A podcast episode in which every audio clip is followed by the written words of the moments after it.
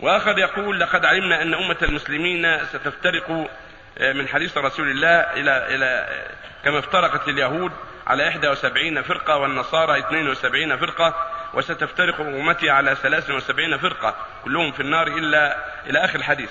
آه، فما فما فنوع الفرق التي تسمي نفسها بالتيجانية والشاذلية والرفاعية إلى آخره هل تعتبر هذه من ضمن الفرق المنصوص عليها في الحديث؟ النبي صلى الله عليه وسلم لم يبين الفرق لكن يجمعها أنها على خلاف طريقه صلى الله عليه وسلم وما شرع. اثنتان وسبعون على خلاف طريقه عليه الصلاة والسلام. تدخل يدخل فيها كل فرق من تيجانية ومن قادرية ومن شاذلية ومن معتزلة وجهمية ورافضة وغيرهم. كل من خالف كل من خالف سبيله عليه الصلاة والسلام وسلك غير طريقه دخل في هذه الفرق.